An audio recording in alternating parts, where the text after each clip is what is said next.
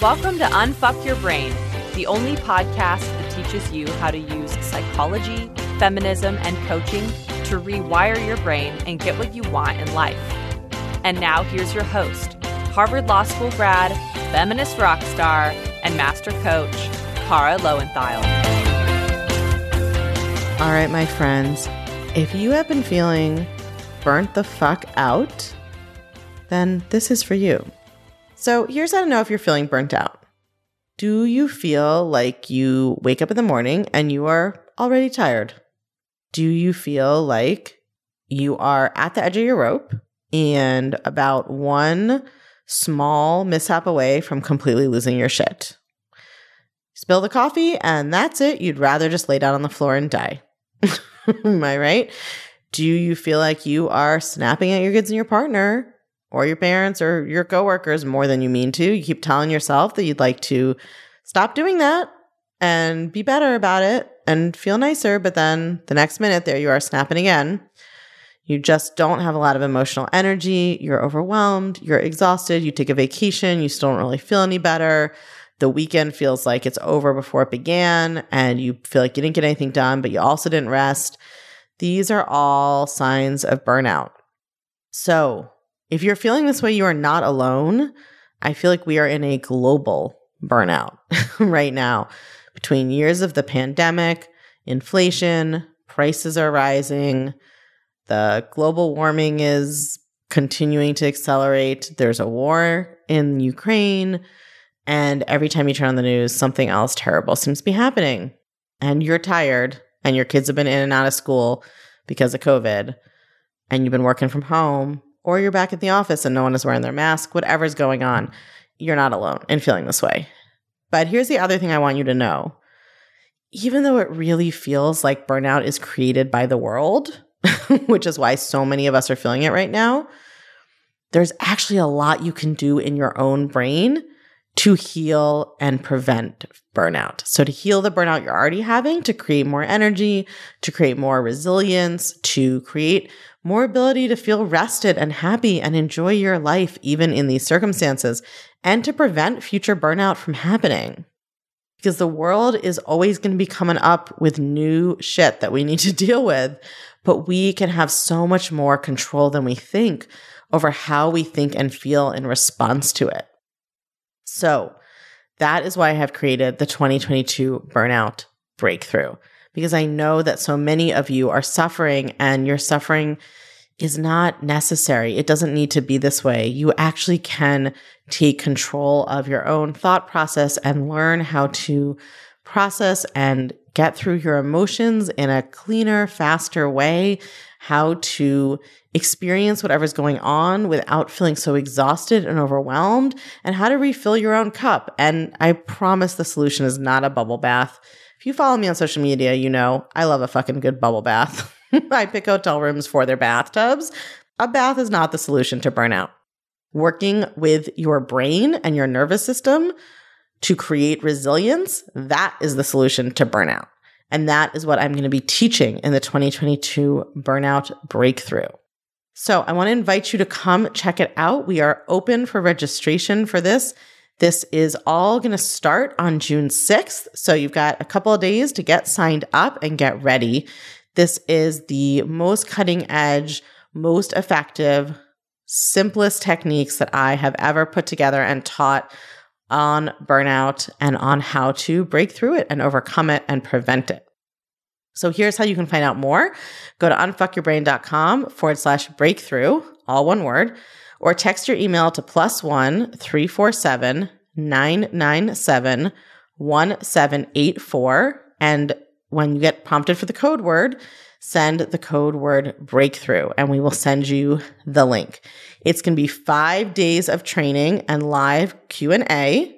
And there's going to be uh, even opportunities for live coaching, which usually you can only get if you're inside the clutch, but we are going to do some in the burnout breakthrough. So, five days starting on June 6th, there's going to be an exclusive pop up Facebook group where you can get answers to your questions. I'm going to be in there. We're going to have our clutch coaches in there. So, there's going to be other clutch members in there who are also really great at using these tools. It's not the Clutch Facebook group. It is a pop up group that will be up just for the duration of the Burnout Breakthrough Week, but it's a place you can ask questions, share what you're working on, get help as you're applying what I'm teaching. We're going to have live training every day. We are going to have live Q&A, live coaching. You're also going to get a chance to join the clutch and enjoy exclusive bonus coaching calls inside before we open the clutch to the public again. We haven't been open for six months, but if you're in the challenge, you get a chance to join before everyone else and get bonus coaching calls. And we're going to be teaching a bonus masterclass. The fifth day of training is actually going to be an even longer burnout breakthrough masterclass, a full hour where I'm going to kind of go over what I've taught you before and then take it to the next level even deeper and give you an even better sense of how you can use this work going forward so that the next time or now that things seem overwhelming, you have the tools to kind of cut burnout off before it really sets in. It's like noticing that first sniffle and taking that, you know, vitamin C and zinc so that you never develop the full cold. That's what we really want for you. So all of that is the burnout breakthrough. It is all of that the five days of training and live q&a the live coaching the pop-up facebook group with support there the burnout breakthrough solution which is a workbook that you can only get through this challenge that has these exercises that i'm going to be teaching on how to create more resilience and heal burnout and prevent it from happening again only available as part of the challenge as well all of that is drumroll $37 which is the most affordable, most accessible way to work with me. If $37 is truly not affordable to you, you can always email us and we will help you out. The link is on that same information page that you can get with the text that I'm going to tell you about again in a minute. And when you get that chance to join the clutch early, you're going to get that chance to apply your burnout breakthrough investment to your first month in the clutch. So it's truly a win win. Go to unfuckyourbrain.com forward slash breakthrough, all one word, or text your email to plus one 347 997 1784. And when you're prompted for the code word, you send the word breakthrough, all one word, and we will send you the link to sign up. So I cannot wait to see you there. And I cannot tell you how much this training is going to change your life. It's changed mine just putting it together. I cannot wait to share it with you. I will see you guys there. Hello, my chickens. We are continuing this theme of talking about burnout because I feel like pretty much literally everyone in the world is burnt out right now. So it's a theme that needed more than one podcast episode. So I am here today with two more of my advanced certification and feminist coaching students, Marissa and Allie. And Marissa is a coach for people in public health who experience quite a lot of burnout. And Allie is a coach who works with people on their parenting and on kind of conscious parenting and thought work and parenting, which is another thing that burns people out sometimes. I feel like we have both. We have like the big public health picture, and then we have the like, what's happening in your house that's stressing you out. And so we're going to be able to have a great conversation about one of the things really that I'm teaching in this burnout breakthrough next week, which is the kind of internal versus external burnout, different causes of burnout. So why don't you guys introduce yourselves a little, tell us a little bit more about about you, what you do, who you coach, who you help, that kind of thing. You want to start us off, Marissa? Sure. My name is Marissa, and I work with folks who are in public health and help them eliminate their burnout without having to quit their job. Often, when you're in a helping profession, you kind of just hear the advice that find a new job, get paid more. And I help folks really eliminate their burnout without that. And then, of course, they want to leave and make more money and get a new job. That's all great. But to really be able to build the skill of eliminating their burnout and preventing it like long term. And that's such a good point because you hear both that people are burnt out because they don't make enough money, then people are burnt out because they have to work too hard to make too much money. And it's all almost like money doesn't cause burnout. It might be the case that the amount of money you make is not what's causing your burnout. What about you, Allie? Hi, my name is Allie. I'm a feminist certified coach. I specialize in family dynamics and conscious parenting. I really help people parents particularly stop hating their kids. I think oftentimes people will, when they're unhappy, they resent and blame their kids. And then they also are ashamed of those thoughts. And so getting really clear on that is a big part of what I do and letting them be honest about how they feel because there's nothing wrong with feeling any kind of way.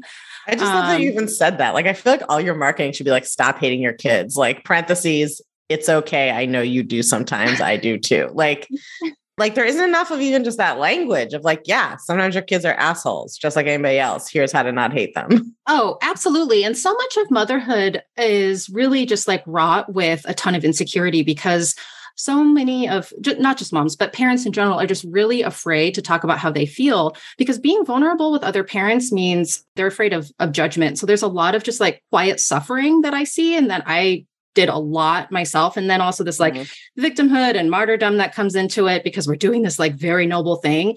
And that's the thoughts that they tell themselves. Yeah. And so, yeah, just getting honest on like, yeah, it's okay. Like, it's okay to feel that way is really hard for people. But yeah, so I do that a lot by, you know, getting clear on that, seeing where they're oppressing themselves. And mostly, you know, it's because of a lot of sneaky or not so sneaky patriarchal norms, you know, really releasing the illusion of perfectionism and really working to discover their inner power to see where they do have control. I also have three kids ranging from ages eight to 16. So I do have just a tiny bit of experience in this particular subject. like I know where if I speak with these feelings. I know where I stand. so good. All right. So I would love to hear from each of you, like how you even like, let's back up and define burnout because people use burned out all the time to mean like a whole variety of emotional states, I think. So I would love to hear how each of you define it, what you think it means. Yeah, I can start. I I've been asked this a lot recently and I I don't think we have a universal definition, but I'll share a few that people might go to. One is sometimes the physical presenting that might go to the extreme of someone being hospitalized for dehydration or exhaustion or high stress. That can happen, but that's not the only example of burnout. That is something that I think people think of in the extreme. And then there's kind of like in the book Burnout by Emily and Amelia Nagoski, they talk a lot about getting stuck in the stress cycle. So, the physiological stress cycle your body goes into, which is mm-hmm. very natural and normal, and getting stuck in that and not like closing that loop and getting space. But what I like to think about, and the folks I work with mostly, is it's on an emotional and mental level. So, sometimes the way which we talk about burnout in society talks about like the actions, like you're mm. working too much, you're working too long, you're doing too much. But I actually think where we can identify it, and I do think it's on an individual level, is emotionally and mentally how you're feeling. Because mm-hmm. one person could be working 12 hours a day and not be burnout, and someone else could be working eight hours a day and feeling burnout. Or and that really taps in. Yeah. And that really has to do with kind of like what's going on mentally and emotionally. So for me, I hit burnout way before the pandemic when I was really doing this work on myself. And what I was stuck in emotionally was resentment. And mentally, I was stuck in blaming everyone else for my problems. And so therefore, I couldn't find a solution to feel better or feel more rested and so that I think is how I think about burnout and it is kind of individual how it presents in each person that that I've seen. And that's why I think it can be tricky talking about socially is because we try to fit it into this box of how it feels or what it should look like or how we diagnose it. And I don't know if it's that simple. I think that's such a good point. That's sort of like maybe the feature of burnout that's the same throughout is that it is whatever the emotional state is that like constantly depletes you in this way that you can't get refilled, sort of like you don't ever feel resilient. Like I have not, as I've been like putting together the stuff that I'm teaching in the 2022 Burnout Breakthrough next week, I'm like, had not been thinking about resentment, for instance, because that wasn't like one of the things that I dealt with. It's not the top of mind for me. But what I have been thinking about and sort of preparing, talking about is like whatever the emotion is, I think it's so characterized by the like there's no reset. Like I can take time off, I can reduce my hours, I can like leave the kids at home for a day and go to the spa. I can like sleep. I can do whatever, take these actions, but it's like my cup doesn't get refilled. It's like the cup is leaky. There's a hole in the bottom of the cup and it just never gets refilled. And that's how you end up with that like your emotional resilience tank is so low. Like I know I'm burnt out if like I stub my toe and I'm like, that's it. I just will lie here and die. Or I like burst into tears or, you know, it's like there's no capacity to deal with even a small challenge then. Yeah, I love in the book Burnout that I talked about earlier, they have this quote that's it's always stuck with me where they say, exhaustion is being stuck in an emotion. Mm. And I do mm. think that can describe it. And and we kind of try to action our way out of it, but that doesn't right. work because that's you know that's not the way to get out of being stuck in a, an emotion and for me when i was in burnout i realized it because i'd get an email on nights or weekends even a non-urgent email i did not have to reply to and i would like burst into tears Mm-hmm. and that was like oh yeah like the emotional reaction to that email was much higher and it was just constant like being stuck in that resentment so yeah you're totally right Mhm. Yeah, it seems like bursting into tears for some of us is the key sign. what about you, Allie? How do you think about it? Yeah. So, one thing that I see as a signature is often it's, again, like to build on what Marissa said, it's the emotional and the physical symptoms, but the thoughts that parents have often before they even become parents kind of like begin this track. So, some common things that I hear from parents are basically like to sum it up, they think of it as like almost a life sentence Mm. that they cannot get away from, a punishment. They also say things like, I'll work on me once my kids are grown, which is really just their way of like putting themselves at the very bottom of the list. Mhm. Once like these responsibilities are complete, then I can take care of me, which, you know, that thought is sounds terrible. I can't ever do anything alone. So it's a lot of the thoughts that then create, like you said, these things that happen where again it's just like l- losing patience not having the bandwidth to you know get through the day necessarily and then like this judgment that comes on top of it. I know for me there was a lot of regret that i felt at times. There was shame. There was just constantly feeling like i didn't have enough. And it was not just enough time. It was i'm not patient enough. I'm not giving enough. I'm not loving enough. I'm not enough is really where that that burnout really like capped out for me. Hmm I love that point you make that oftentimes like the thought pattern begins before parenting, right? Like you know that the person who's like, "Oh, I'll work on me after the kids are grown," is the same person who's like, well, "Okay, well, I'll like work on me after this big project is over at work, or after I get promoted, or after the wedding, or after the whatever," right? Like that that same thought pattern is coming up, and that somebody who's liable to have thought patterns of like being a martyr to the for their kids Mm. probably had thought patterns before about being a martyr for like their job or their family of origin or their partner or that one friend or the whatever, right? Like it's sort of similar to all the teaching I did at the beginning of the pandemic that was like, Mhm. yes, it's craziness what's happening and your brain is reacting to it. And also like if you get past the initial panic, you'll see that your brain is like recycling its favorite old songs. It's just dressed up in pandemic garb now. Like we're in Oh, one- hat. 100%. I mean, I even know for me when suddenly the kids were home and I still had to work, I was working full time in nurse administration leadership position. Those old tracks came back of like, I have to do this, I have to do that, like this obligation and this burden mm-hmm. around parenting and schooling at home. And I just had to remind myself, like, I don't have to do anything, I choose to. But again, like those old patternings are are very much ingrained and getting clear on them can be really challenging because it's it's uncomfortable, obviously, to to want to shift our thoughts. But I won't skip ahead. Yes. Again, Don't very- tell anyone they can change their thoughts, Allie. That's not yet. We'll wait until closer to the end of the hour. They don't. No one's ever heard that before. So you two came up with this proposal in the context of the advanced certification in feminist coaching, where we're obviously talking a lot about patriarchal socialization, how people are socialized based on gender. So I'd love to hear kind of from both of you in your, you know, different kind of areas of expertise, how you see socialization, sexist socialization or gender-based socialization kind of creating or contributing to burnout. Yeah, I can start. And, you know, one thing when Allie and I were talking, I think the thing is a lot of the thought patterns that burn you out in parenting burn you out in work. And it's a lot of my clients I work with, half the time, what we're talking about is the thoughts that are burning them out at home too, because it's Mhm. very, very similar. So, you know, chasing a to do list or productivity to try to feel good, believing that they have to do it all. This can be at work, believing like, if I don't do the work, like everyone's going to die from COVID or at home if i don't do this like you know my kids graduation is going to be ruined then they're going to hate me forever and i think when you think about the patriarchy and being socialized as a woman there's a lot of messages that your role is to put yourself last and take care of everyone else related to you or not. And that if you don't do it i especially see this in public health then no one's going to do it. And in some ways for folks who work in helping professions maybe they're naturally drawn to it or maybe they're socialized to believe that that's their role i don't know probably a mix of both. There's this like idea that well this is really important and if i don't do it no one will and then everyone's fucked and then I'm going to be an asshole to myself and everyone's going to hate me. Mhm. And I think that shows up in both spaces of just believing we have to do it all. That's our role. That's our value, our worth. And if we don't, not only are we not worthy, but like everyone else is going to hate us and they're all going to be screwed and it's all going to be our fault. Mm-hmm. Yes, like over responsibility, taking too much responsibility for stuff, right? Like, who's going to do it if we don't do it? Certainly not the men.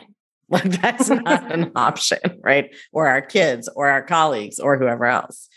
What about you, Allie? Where do you see this? going? Yeah, definitely. Just to build on what Marissa said, I think, you know, one of the biggest thing is that, you know, chasing the checklists and it's never ending or, you know, over scheduling, not only for themselves, but for their kids and their family. so that sometimes there's no downtime. This time optimism that I see a lot of times that I know I've struggled with, where it's like, I can just get all of this done and like thinking that everything just literally takes like five minutes or that, you know, it will take like forever the rest of my life to do this one thing. And so avoiding, again, thinking it's all up to like the parent to do it, particularly moms. One thing that I see a lot too, that I've also grown from being able to see is like, when I became a mom, I kind of took on this manual that like was handed down from my mom, who she got from her grandma, who she got from her mom. Generations is what I'm trying to Sure, say. we, of we different went types of- down from the top to Exactly. And so, so much like, particularly in my family, like so much helplessness, this Mhm. victimhood, the burden that women take on and then are pissed off at everybody about because they have to do this thing. Mhm. Like I said earlier, the noble deed of, of parenting and, you know, managing the home. And that's such an area of like, just again, when we're so helpless and we create that for ourselves, our brains just double down on how we have no options, especially when that's what we tell ourselves. Yeah. So, you know, getting that generational handbook, I think, is like a huge thing that I see of just like, I have to do it this way, or else like I'm going to disappoint my family or, you know, my kids. Like, it's a very interesting type of like mindset that they have that they can't change the way that it's always been done. Even if they know it's not working, it's still like, it might be dysfunctional, but I'm still going to do it this way and I'm going to be unhappy. And so is everyone else. Another thing that I see a lot is like we tell ourselves that it's not like it used to be. And so sometimes it's just like this like dream, this fantasy of how it used to be, which I think can happen probably with men and women, but especially in parenting, it's almost like this like forgetting that like time goes by either way and like forgetting that like there were challenges and and very real things that happened before parenting but it's like this like glaze over the eyes of like now it's so hard and before it used to be so amazing when i was so free but like they forget that like there was stress or there was resentment or there was you know all these feelings that we talk about that very much happened before before they became a parent Yeah, as you're talking, I'm thinking that like one of the kind of hallmarks of at least what I'm calling internal burnout, which is like the burnout created by our own thinking and about ourselves, is like this feeling of obligation, right? If somebody's working 16 hours a day on like their passion project that they're super excited about and they feel amazing about, they're not burnt out, right? And we all know people Mhm. like that. But you can work an hour a day on something that you have a lot of emotional drama about and you will feel very burnt out, right? So it's not the like amount of things you're doing, but I think this feeling, this sort of like what is particularly burns you out, burnt outingness creating what burns you out is that like sense of like being trapped in obligation, right? It's sort of like I have to do Yes. this, yes even though I don't want to do it, but I have to. And so I'm going to do it, but I'm going to resent it, which gets to what Marissa was saying of like the sort of resentment aspect to burnout. That yeah can be so exhausting. There's this other thing that I notice a lot too of this compare and despair that I notice a lot of mm-hmm. parents do, and something that I used to do a lot too. And again, this is not just particular, like specific to parents, but oftentimes, you know, it's tied in with this perfectionism fantasy of like, it's kind of weird too. It's like, well, if my house looks as good as the neighbors, then like I will be less stressed. If my house is clean, like this other person's house that I go to, then like my life will be perfect. If, you know, I have it this way. And whereas again, like we are not really being honest as parents about how challenging it is in a lot of ways. And so no one's really being honest about the challenges that come with this. And so it's just like we're all walking around wishing to be like everyone else who's going through the exact same thing. we're all just humans doing our best, trying to raise little humans that are autonomous, have their agency, are doing their own thing, and thinking that we are responsible. That basically we think that their results are a sign of if we're doing well or not. And I think that is such a huge pressure that parents put on themselves that is so unfair to do to themselves. But again, we don't really talk about this that much about how like how fucked up that is. Mhm. Allie, I mean, Marissa, how do you see perfectionism coming up in kind of burnout? Because I would imagine that you mm-hmm. also see that link. Yeah, the fantasy piece, what Allie's talking about, shows up a lot in work, especially this idea of like, once I get this promotion, once I make this much money, once I achieve this milestone, then I'll feel good. It's the fantasy that something outside of you will make you feel better than you feel right now. And so you keep chasing that. And in mm-hmm. public health, even before the pandemic, but even more so now, there is the dialogue internally in the workforce of like the difficulty of it. But what I find that burns folks out and keep them stuck is that that's all that they turn to. That's the sole reason. There's nothing they can do about it. It's the lack of funding, it's the lack of staff. And then they get stuck there with no solution. Mm-hmm. And I think, you know, when you think about the patriarchy and how folks socialized as women have absorbed this idea that they have to be perfect, that they have to prove their worth or value in certain ways when we believe that and internalize that, and then we chase checklists or believe external things will make us feel good, as a result, it benefits the patriarchy because we're too exhausted to go after big goals, make more money, show up authentically. We're mean to ourselves. And so when you like look at it that way, it also helps you see how this thinking we've absorbed is somewhat by design by systems of oppression. So we keep ourselves small and are burnt out. And not only can't have the energy to undo our own internalization, let alone, especially in public health, fight to tear down the system and improve it. Because in public health itself, we might fight racism and sexism and environmental justice externally, but that shit's happening internally in our workforce too. And we're too exhausted to dismantle that and do something about it. One thing that Marissa said is that burnout is like an outcome of the patriarchy. Like they want us to be exhausted. They, the 10 men who make all the patriarchy. Yes, of course. they, they want us to be tired and exhausted so that we're not like dreaming big, changing things in our lives. We're too exhausted to do that. Yeah, I mean, I think one of the things that is coming out here is this relationship between perfectionism and burnout, right? Which makes sense because if you're like constantly trying to do the impossible thing, then you're like always going to be burnt out, right? Like if you're constantly trying to, I'm just like, I'm, I'm feeling like I have the image of like being on a gerbil wheel. And it's just like you're like constantly running because you never get there. So of course you're always tired, right? You're constantly hustling for your own worth and your own value. And so of course you feel burnt out because you also can't ever refill your cup because you're always trying to get to like that place where you're finally gonna feel good enough. Yeah. Sometimes I describe it with clients. I'm like, you think you're running to a destination where you'll feel good, but you're actually on a treadmill going nowhere. But if you got off the treadmill, you'd realize you're like at a relaxing beach. and that's not to like romanticize any kind of challenges we face, but to say like there is an ability where you are now to feel better right now without having to run a race trying to get somewhere external where you think magically you'll be perfect and valuable and worthy and feel good. You just got to like get off the treadmill and then we'll, we'll work on it there.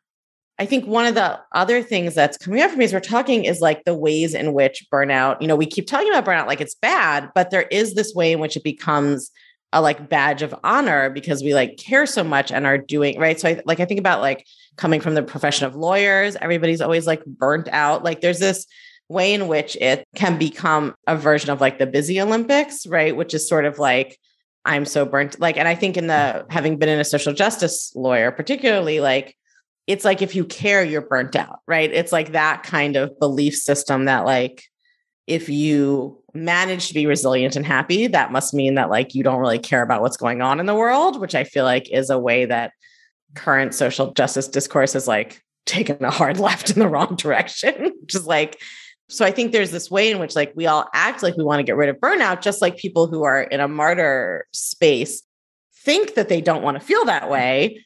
But there's actually a lot of ego investment and identity investment in feeling that way, right? Like in being burnt out as a sign of either how much you're working, how much you care, like how busy you are. And that is all the patriarchy productivity complex, right? Why do you think that you need to signal how worked overworked you are because you think that working so hard is like what makes you a good enough person. So you actually like can't get off the treadmill even if you think you want to because how would you feel good about yourself if you were off the treadmill?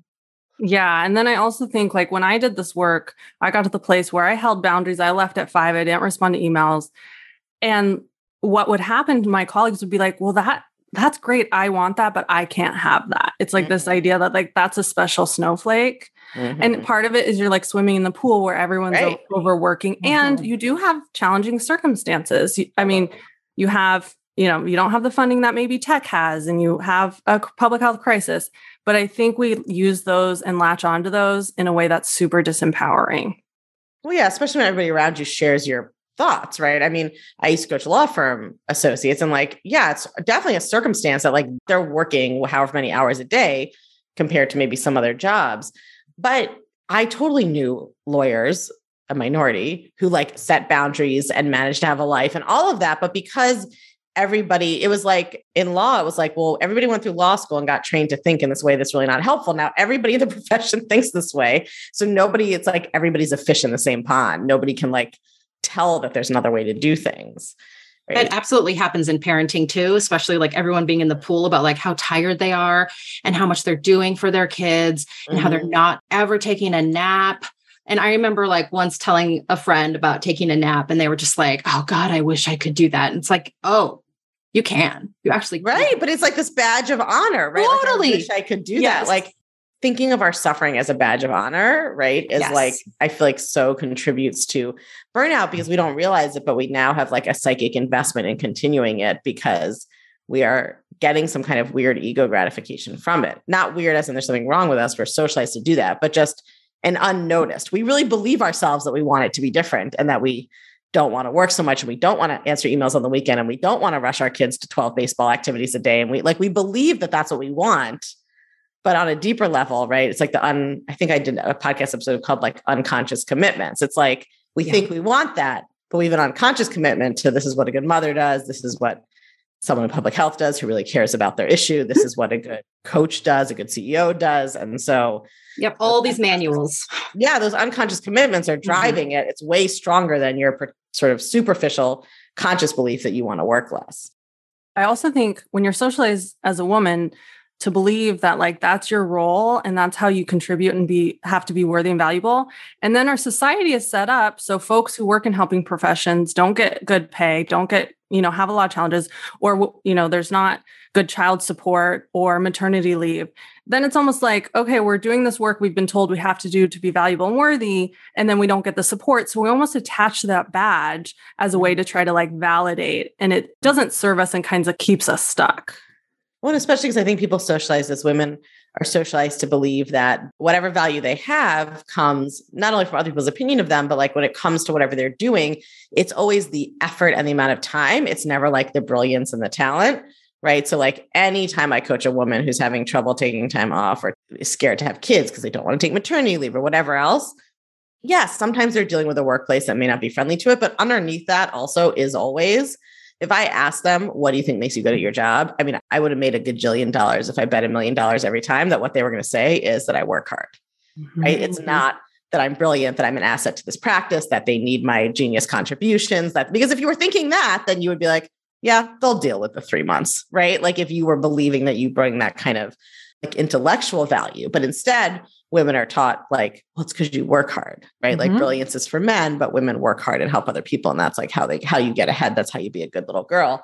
And so that's another thing where you're like, you can say that you want to work less or do less, but if you believe that like your value as a mother is based on all the things you do for your children, not like the presence with which you show up or any other kind of like ineffable personality thing, but like just working hard and the same for work, then you can tell yourself you want to work less all you want, but you're going to be answering emails on a weekend because that's what you believe you have to do to be valuable. So Absolutely. I think there's one thing I wanted to add about yeah, perfectionism yeah. that before we move to the antidotes as I wrote down.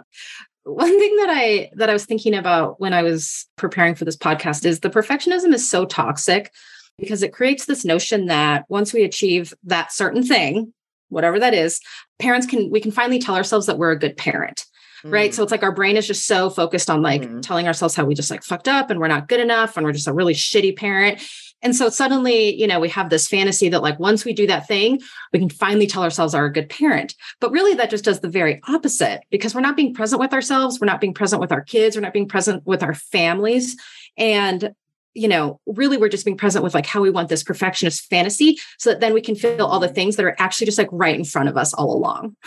yeah, 100%. And of course, your brain never spits that out. I mean, it's only practice spitting out the other answer this whole time. Yes. It's not, it, it never is like, oh, I had that program. I just wasn't running it. Sure. Now I'll, now I'll run it. Absolutely. So I think one of the things that's coming out as we're talking in terms of how people can start to deal with this is like the deep work of it's almost like we're going to go deep to shallow.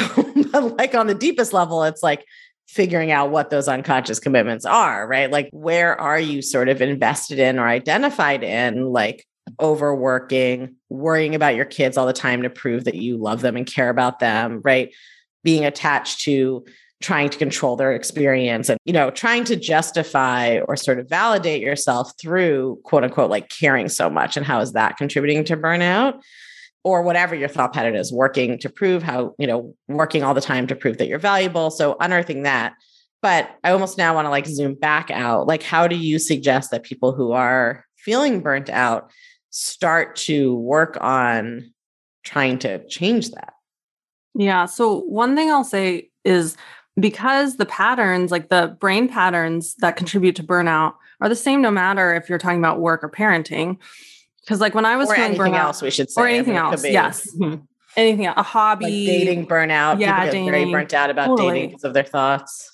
So, like when I was doing this and feeling burnout at work, actually, what I worked on deeply was the thought patterns at home around my to do list and chores, mm-hmm. and it, it it was the same thought patterns, right? So the first thing I would say is you know, you can pick one area, and I know you talk about this a lot, Kara, and work on that, and it will help you with the other areas. Mm-hmm. So if you feel burnt out in a lot of areas, you don't have to think you have to do them all at once. You can focus on one area. And then the other mm-hmm. thing I'll say is, which is so important because when you're burnt out, you're like, I have to fix all of myself yeah. all at once. I don't have time. Like, no, just look at your thought about this which is thing. part of the thought that got you to burn out of course yeah i got to do it all mm-hmm. all at once yeah. perfectly mm-hmm. yeah the other thing that i talk a lot about and is about rest because the mm-hmm. the way our society has now, especially since the industrialized revolution, have really thought about rest is rest is just like a short period of recovery Mm-hmm. rather than rest is like a complete part of the human experience that is equal to exertion. And there's a lot of science think about it. like the complete part of a balanced breakfast or something. it's like rest is not just the emergency snack you eat when like yes. your blood sugar has hit bottom and you're about to pass out. Oh my gosh, that's such a good metaphor. It's so true. it's so true.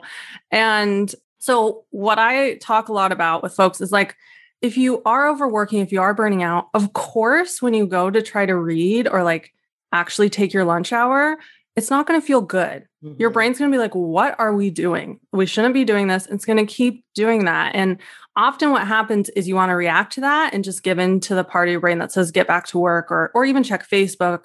Mm-hmm. So I mm-hmm. think one of the first steps is like expect for it to be uncomfortable and that it's maybe not feel good or easy, but like you still stick with that process and you mm-hmm. allow it to be. And that's actually where you can access some of your thinking. But I would just say, like, don't expect it to feel good. Actually, expect at first when you're trying to rest or set boundaries or take breaks to feel really terrible. And that's okay. Yeah, that's such a good point. Just like other things that can feel good for you, like if you haven't been doing aerobic exercise and you start trying to do it, like your body's like, what the fuck are you doing? We're going to die. It doesn't feel good right away, right? Yeah. What about you, Ali? What do you think? Yeah. So, a couple of things that I see often are really just allowing feelings, right? Mm-hmm. So, like I said earlier, so often we do blame our kids for how we feel. And so there's so much like pent up and like repressed frustration, anger that really is aimed at our kids, but it should be at the patriarchy. And so a lot of it is just getting honest, allowing feelings, there's usually like a well of just like stuff that we have to dig out. And mm-hmm. once we do that, then we're able to really deconstruct the thoughts that we have. And like Marissa mentioned, they're often not just in parenting. It can be in, you know, how we deal with other family members, how we deal with work, how we, you know, treat ourselves. And so once we're able to start thinking on purpose, I call it parenting on purpose, really mm-hmm. deciding how you want to show up as a parent. How do you want to feel during this? You if you know that something is not going to happen if something like unexpected is going to happen as it always does how do you want to feel during that? You know sort of again just this like intentional thinking instead of just reacting to every single thing that's coming your way. I Wait, also let's pause. I think that's really important because a lot of what happens with burnout i think is like you get into an unintentional thought pattern that creates exhaustion and burnout and then you just like your brain's like, great, I know what tune to play, and just like keeps playing it. And because we so believe that it's the circumstances burning us out, then we just like keep doing the same thing and thinking the same thing and like wanting that to somehow magically change. And there's that irony of like when you're burnt out, you feel too overwhelmed to do anything. And so I think just like even that magic of like just changing a little bit of the way you think, just choosing how you want to think about whatever's going on will help shift it for you. Absolutely. And actually, this reminds me of one of the podcasts that I listened to of yours a few years ago called This is the Part Where. Mm-hmm. And it was particularly when one of my children and I were having every single morning was like this battle of like, brushing teeth, clean clothes, getting out the door, me needing to get to work on time. And it was just like we had this cycle going on. And I remember listening to that podcast and just thinking, like, because I would lose my patience pretty quickly. And also, it was just this track of like mm-hmm. every single morning we're going to have this fight, and every single morning we're going to feel really shitty as I drop you off because I, you know, yelled at you and I didn't mean to, and I now I'm running late to work. And just slowing down and just thinking, like, does it have to be this way? Mm-hmm. Does it mm-hmm. really have to go this way? Is there something else that's going on here that maybe I can be a little bit more present to? What is so important? Can I choose my battles? I remember one of the things that we decided to do. She would always wear these particular pants. And so, like, I just bought three of the same pairs of pants so that we could rotate them out. I mean, like, it's so funny how, like, some problems are so easily solved like that, right? but, like, if you're in the mindset of, like, no, this means I'm a bad parent. There's something wrong with my kid, and I have to get them to do something differently, and I have to blah, blah, blah, as opposed to like, these pants are $15 at Target. I will get enough for every day of the week. And then we just never have to fight about this again. yes. You want tie dye pants? Okay. I'm going to get you so many that you never want to wear them again. Right. Like, oh and I think, you know, parents, I know for me, this is something that I still struggle with. My brain will sometimes just go to like, something happens circumstance outside of me kid does something and that makes it mean that i'm a bad parent. And it's right. you know it's still just like so ingrained of just this pattern that i and this thought that i've told myself over and over again that i have to really i have to catch myself and i'm getting a lot better. But yeah it's still practice. And i think another thing is just like letting ourselves be human and make a mistake. I know for a long time if I made a mistake or I did something wrong, like I made that mean that my, I'm going to fuck my kids up. And again, this is something I'm working on a lot too. It's like, no, we are human ecosystems. I got that word from you. I love that podcast. kids are also human ecosystems. And so if we can just like give ourselves a little bit of a break, our kids or our partners, our families are also going to be getting a little bit of a break because usually that criticism or how mean we are to ourselves is very much extending to everyone else. Mm-hmm. Yeah, I love that. All right. So if you've been listening to this episode and you're like, oh, yeah, I am burnt out. I didn't either you knew coming in or you discovered in this episode you were burnt out. I want you to go to unfuckyourbrain.com forward slash breakthrough, or you can text your email to plus one 347 997 1784. And the code word is breakthrough because starting very soon, this podcast comes out on a Thursday. What is it? June, is that June 1st? Do I know the days of the week? Possibly not. Thursday, it's June 2nd. This podcast comes out Thursday, June 2nd. And starting Monday, June 6th, I am teaching the 2022 Burnout Breakthrough, which is five days of live training, live Q&A, coaching. We are going to be all things burnout. I'm going to be teaching about the difference between what I call internal burnout and external burnout. We talked a lot on this episode, well, about both, but we talked a lot about thought patterns and internal burnout. I'm going to be teaching about how to address those, giving you ideas for thoughts to think. I know it's hard sometimes when you're starting out to be like, great, how am I supposed to think about the fact that my department has no funding and people have hepatitis C and my kid threw up in the car this morning? And, you know, like, what thought do you suggest, Kara, about this? I'm going to be teaching you how to do that. And we're also going to be talking a little more in depth about what I call external burnout, meaning like when the news is a horror show, what do you do about your brain, right? Because I think we deal with both things. So, come check it out. Unfuckyourbrain.com forward slash breakthrough. And I would love for you two to tell people where they can find more from you if they are in public health, need help with parenting, or just like your like your style and want to hear more. Yeah, I just want to say I will be at that burnout, whatever. Especially because, yeah, we talked a lot about the internal, but I will say, I often say, like, this is not to deny that racism exists or discrimination in the workplace or anything like that. This is like in the face of those challenges, how do you want to think, feel, yes. and act? So that external piece is really important. So I have a podcast called Redefining Rest. I talk a lot about rest and that is kind of an antidote to burnout and, and how to do that and how to implement that and, and sustain that and all that good stuff. You can also find me on Instagram at the public health coach or on LinkedIn. I know folks in public health are on LinkedIn. Marissa McCool, I'm very, very active there. And yeah, love to connect with everyone. I always forget LinkedIn exists. It's good to have people come on and remind me that is a thing. What about you, Ali? Yeah, my website is www.aliryancoaching.com. Instagram is Ryan is spelled R Y A N. Yes. Yep, A L I R Y A N. And then same for Instagram, A L I underscore Ryan underscore coaching. And then Twitter, twitter.com forward slash think love be love. Wow, took a turn there. And we will put all of this in the show notes. That's what I'm all about. Don't hate your kids. I mean, think love, be love. I Yeah, honestly, right. stop hating your Hey, kids. it is so took much a more lot of compelling ladder thoughts. stop hating your kids is so much more compelling to me. I was like, if I see you think love, be, I'm like, well, yeah, blah blah blah. Somebody's like, stop hating your kids. I'm like, I'm not even a parent, but click. I want to know. Right? Thank you for the endorsement, nodding. Kara. She agrees with me. We've rebranded you. on I've this. already told Ali this. Yeah, she has. Okay, she well said now that to me I've once, told and I was like, Ali, "You so have to say that." Now okay, have well, you know, two people that I respect are telling me, so it's going to happen. You're going to you see. go. It. I want your certification project to be a module on how to stop hating your kids. Actually, All right. it is. And go to unfuckyourbrain.com forward slash breakthrough. You still have a couple of days to sign up for the 2022 Burnout Breakthrough. All right. Thanks for coming on. Thank you so much. If you're loving what you're learning in the podcast, you have got to come check out The Clutch. The Clutch is the podcast community for all things Unfuck Your Brain. It's where you can get individual help applying the concepts to your own life. It's where you can learn new coaching tools not shared on the podcast that will blow your mind even more. And it's where you can hang out and connect over all things thought work with other podcast chickens just like you and me. It's my favorite place on earth and it will change your life. I guarantee it. Come join us at www.unfuckyourbrain.com forward slash the clutch. That's unfuckyourbrain.com forward slash the clutch.